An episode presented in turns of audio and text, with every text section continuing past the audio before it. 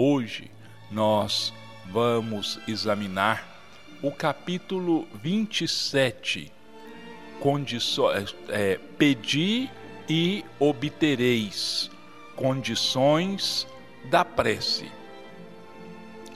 E quando orais, não haveis de ser como os hipócritas, que gostam de orar em pé nas sinagogas e nos cantos das ruas, para serem vistos dos homens. Em verdade vos digo que eles já receberam a sua recompensa. Mas tu, quando orares, entra no teu aposento e fechada a porta, ora a teu pai em secreto. E teu pai, que vê o que se passa em secreto, te dará a paga. E quando orais, não falais muito, como os gentios, pois cuidam que pelo seu muito falar serão ouvidos. Não queirais, portanto, parecer-vos com eles. Porque vosso Pai sabe o que vos é necessário, primeiro que vós lhe peçais. Mateus, capítulo 6, versículos 5 a 8.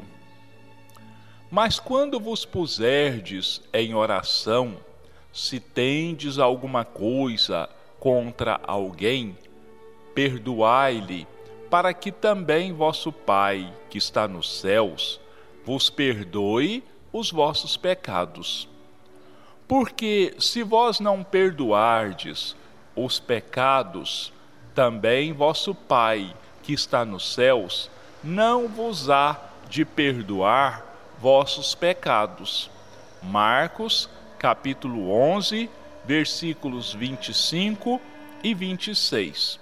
E propôs também esta parábola a uns que confiavam em si mesmos como se fossem justos e desprezavam os outros.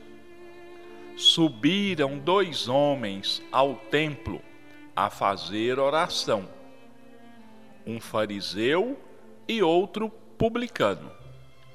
O fariseu, posto em pé, orava lá no seu interior desta forma: Graças te dou, meu Deus, porque não sou como os demais homens, que são ladrões, uns injustos, uns adúlteros, como é também este publicano.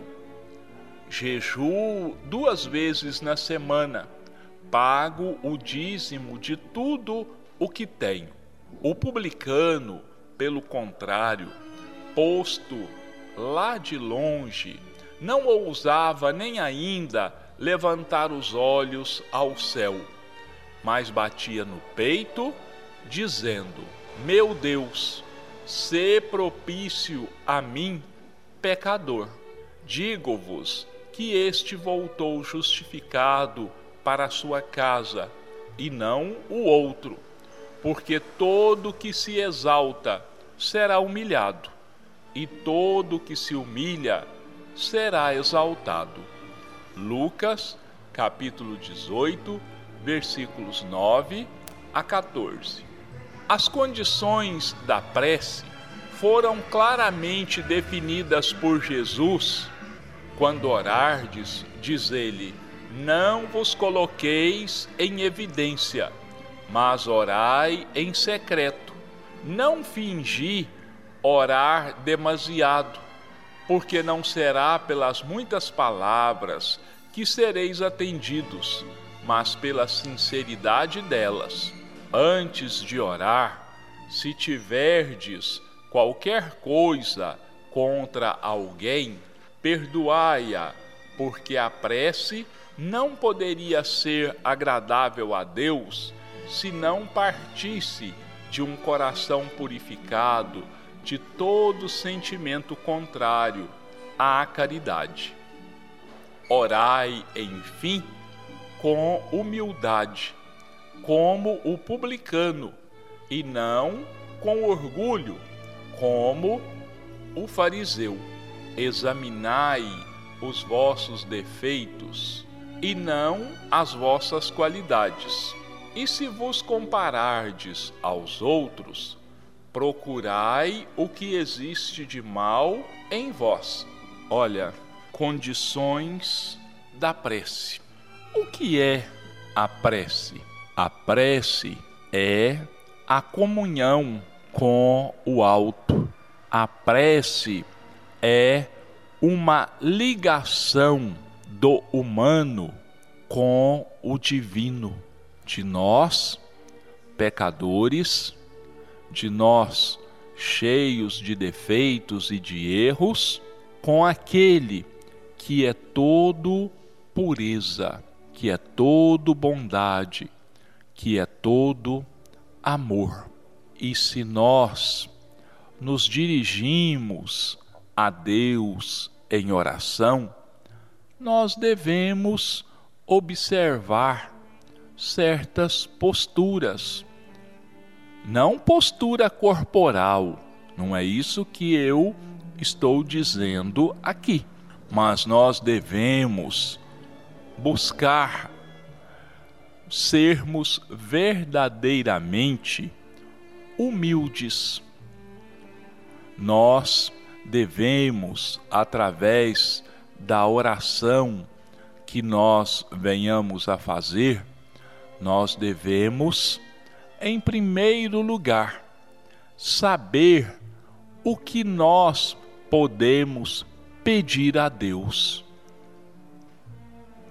Porque existem coisas que não é conveniente nós pedirmos a Deus. Por exemplo, coisas materiais.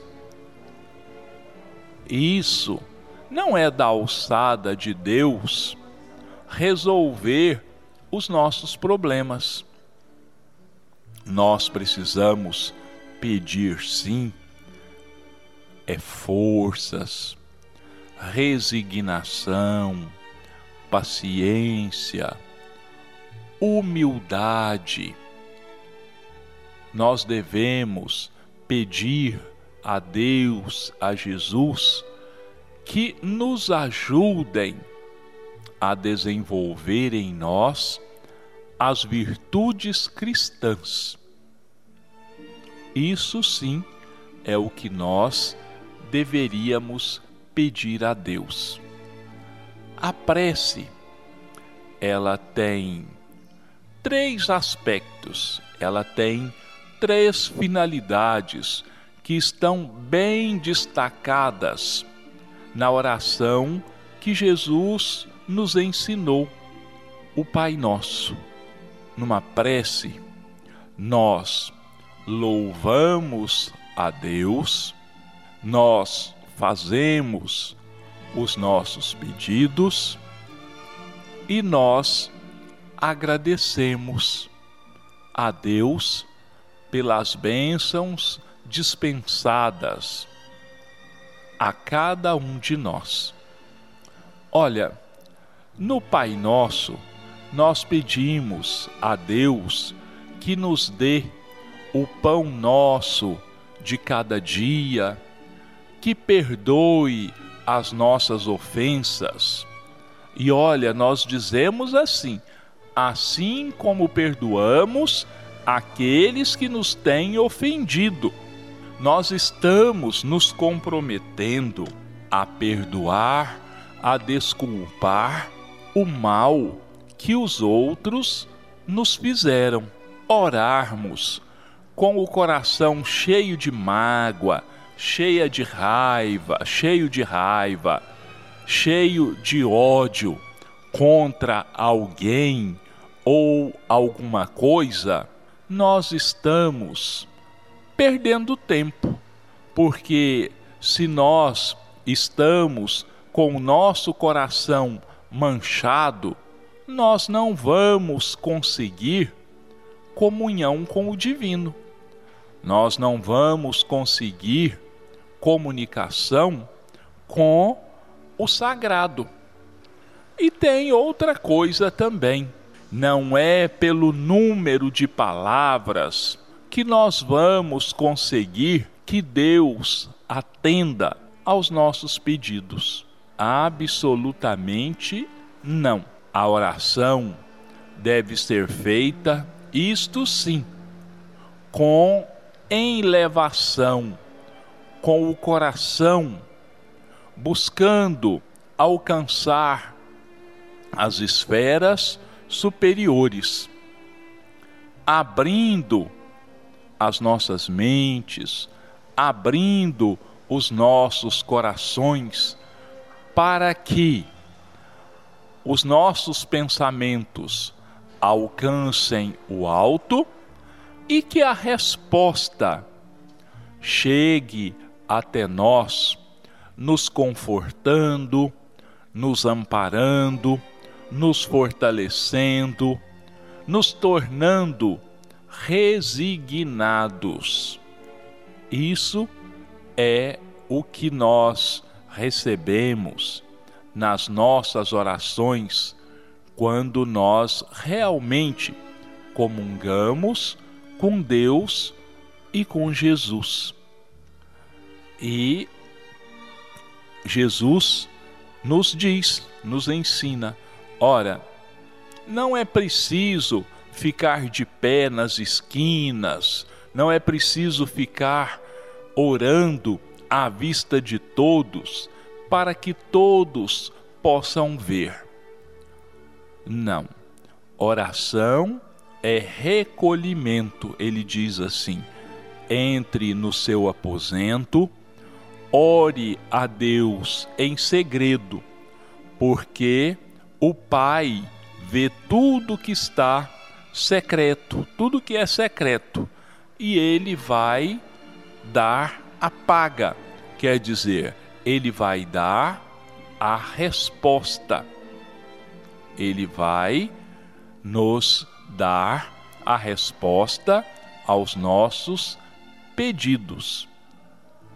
Mas, infelizmente, né, existem pessoas que ainda acham que Deus é obrigado a satisfazer a todas as nossas vontades. Então, praticamente, nós oramos às vezes exigindo de Deus e não pedindo. Olha, como que um inferior pode exigir alguma coisa de alguém superior?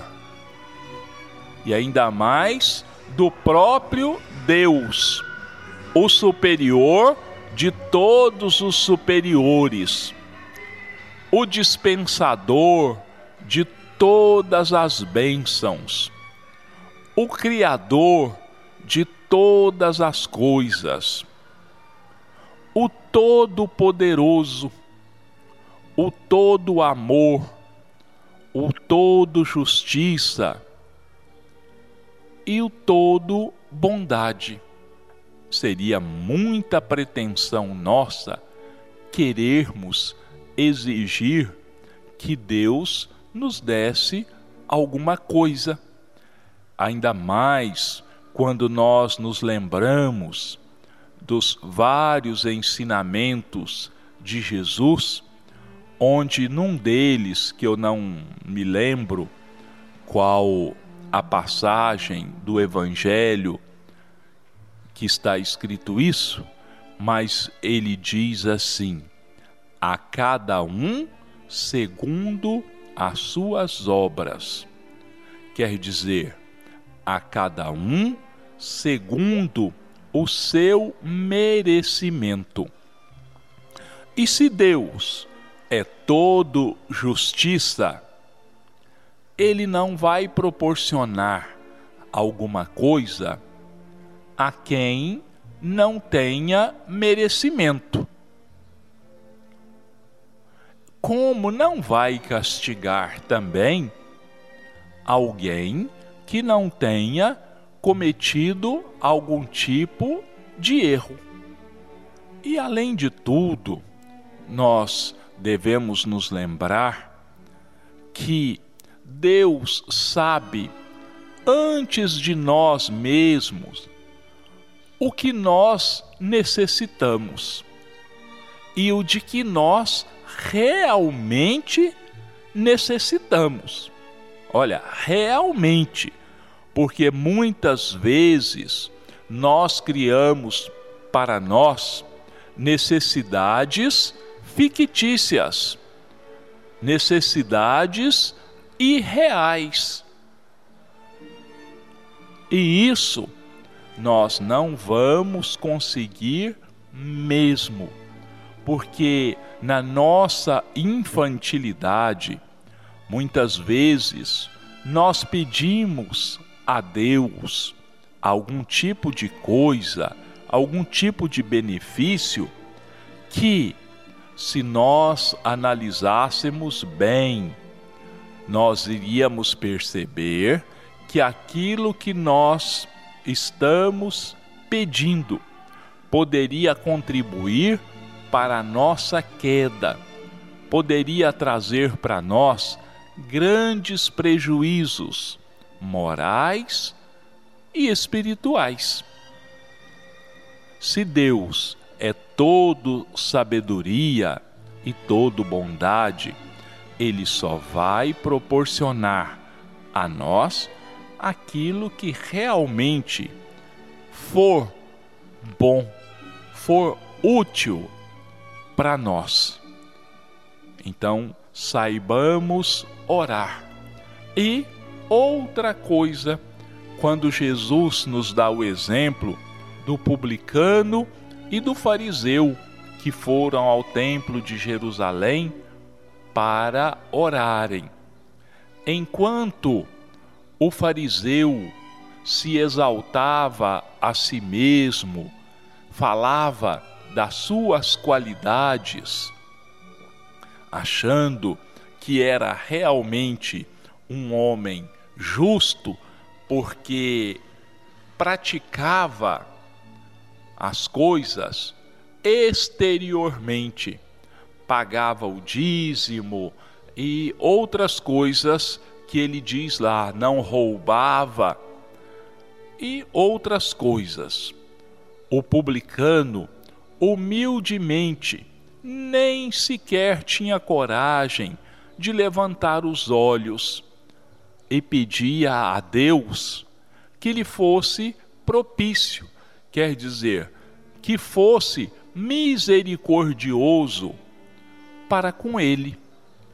E Jesus destaca lá. O publicano saiu justificado, quer dizer, a sua prece foi ouvida pelo Eterno. O outro, não. Porque ele diz lá: quem se exalta será humilhado, e quem se humilha será exaltado por aí dá para nós chegarmos à conclusão de que a humildade é uma virtude importantíssima nas nossas vidas. A conquista da humildade, entre outras virtudes, deveria ocupar grande parte das nossas preocupações, dos nossos pensamentos, das nossas ações. Porque sem a conquista das virtudes, nós seremos cristãos apenas de nome. Nós vamos apenas nos dizermos cristãos, mas estaremos longe das práticas cristãs, da verdadeira essência do cristianismo, que é a vivência pura e simples daquilo que ele pregou e principalmente daquilo que ele nos exemplificou.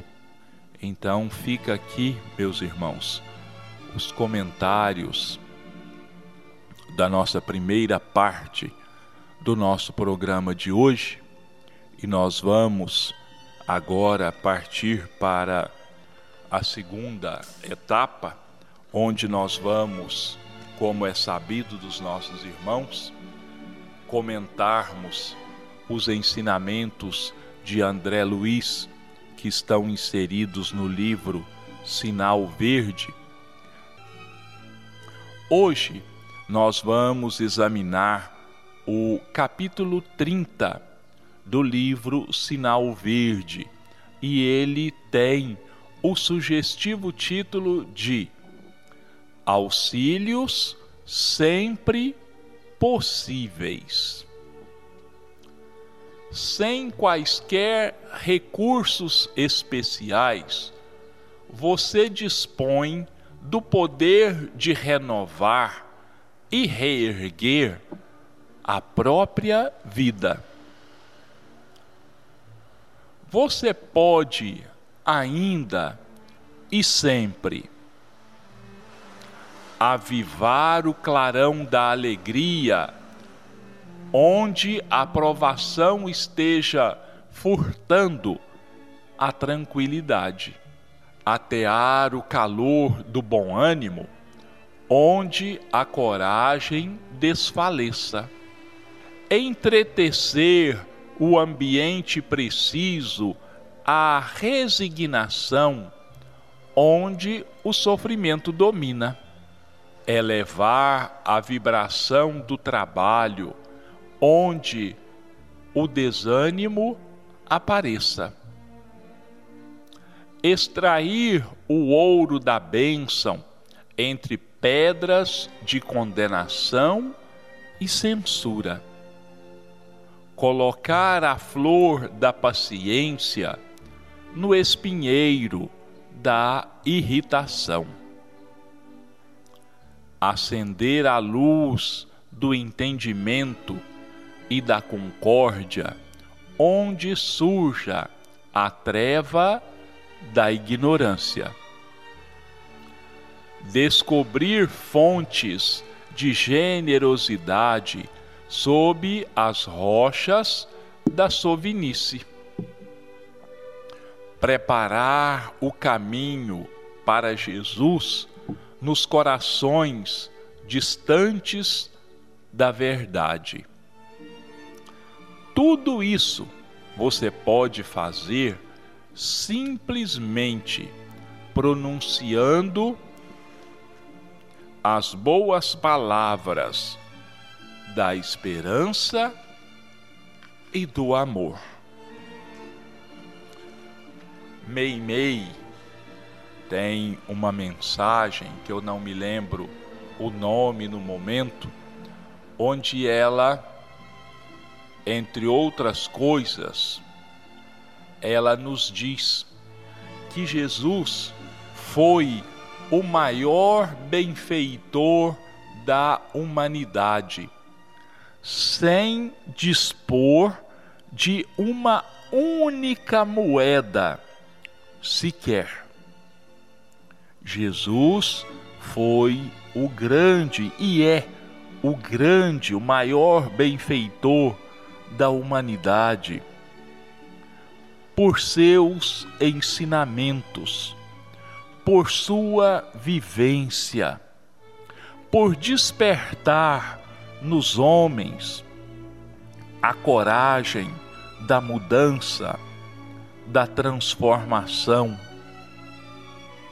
por doar aos descrentes da vida a vontade de viver, a vontade de trabalhar, por ensinar a todos os homens que o bem reina soberano acima de todas as coisas. e que o bem, todo o bem que nós possamos fazer a alguém antes de passar pelo nosso bolso, deve passar pelo nosso coração. Porque não adianta alguém ser milionário, mas se o coração dele não vibrar em favor do próximo, os milhões dele vão continuar trancados no cofre, vão continuar inertes, vão continuar sem vida, porque Jesus nos ensinou que, na verdade, nós só temos aquilo que damos. E nós só damos aquilo que temos. Porque quando nós doamos aquilo que nós não ainda não temos, quer dizer, que são as coisas materiais, porque nós dispomos, nós temos a posse provisória, mas nós não somos donos. Estavam aqui quando nós chegamos e vão continuar aqui depois que nós deixarmos a terra. Então, o que nós temos de nosso são apenas as nossas conquistas morais e espirituais. E essas conquistas morais e espirituais, clareando as nossas vidas, iluminando os nossos caminhos, vai nos ajudar a iluminar e a clarear o caminho daqueles que ombreiam conosco na caminhada do dia a dia, mas que estão sofridos, desanimados, magoados, muito tristes. E nós podemos contribuir para levantarmos o ânimo desses nossos irmãos.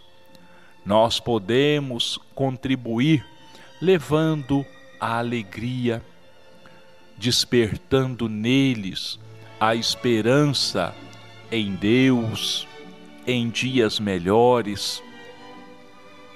Estas são as maiores bênçãos que nós podemos disponibilizar. Esses são, de acordo com André Luiz, os auxílios sempre possíveis, porque esses que são a boa vontade em auxiliar, nós estaremos carregando conosco, seja onde quer que nós estejamos.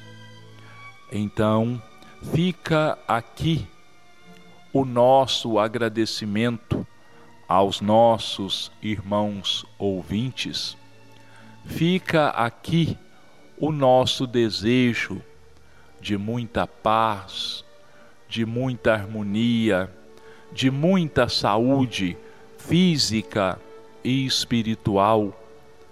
E rogamos a Deus e a Jesus mais uma vez que derramem sobre todos os lares energias de paz, de harmonia, de sustentação, de saúde física e espiritual, e que todos nós tenhamos uma semana de paz, de harmonia, de felicidade, de muitas oportunidades de trabalho material e de trabalho no bem, levando, doando de nós àqueles que têm necessidade. Que Deus e Jesus nos abençoe e nos sustente a todos, hoje, amanhã e sempre. e que assim seja.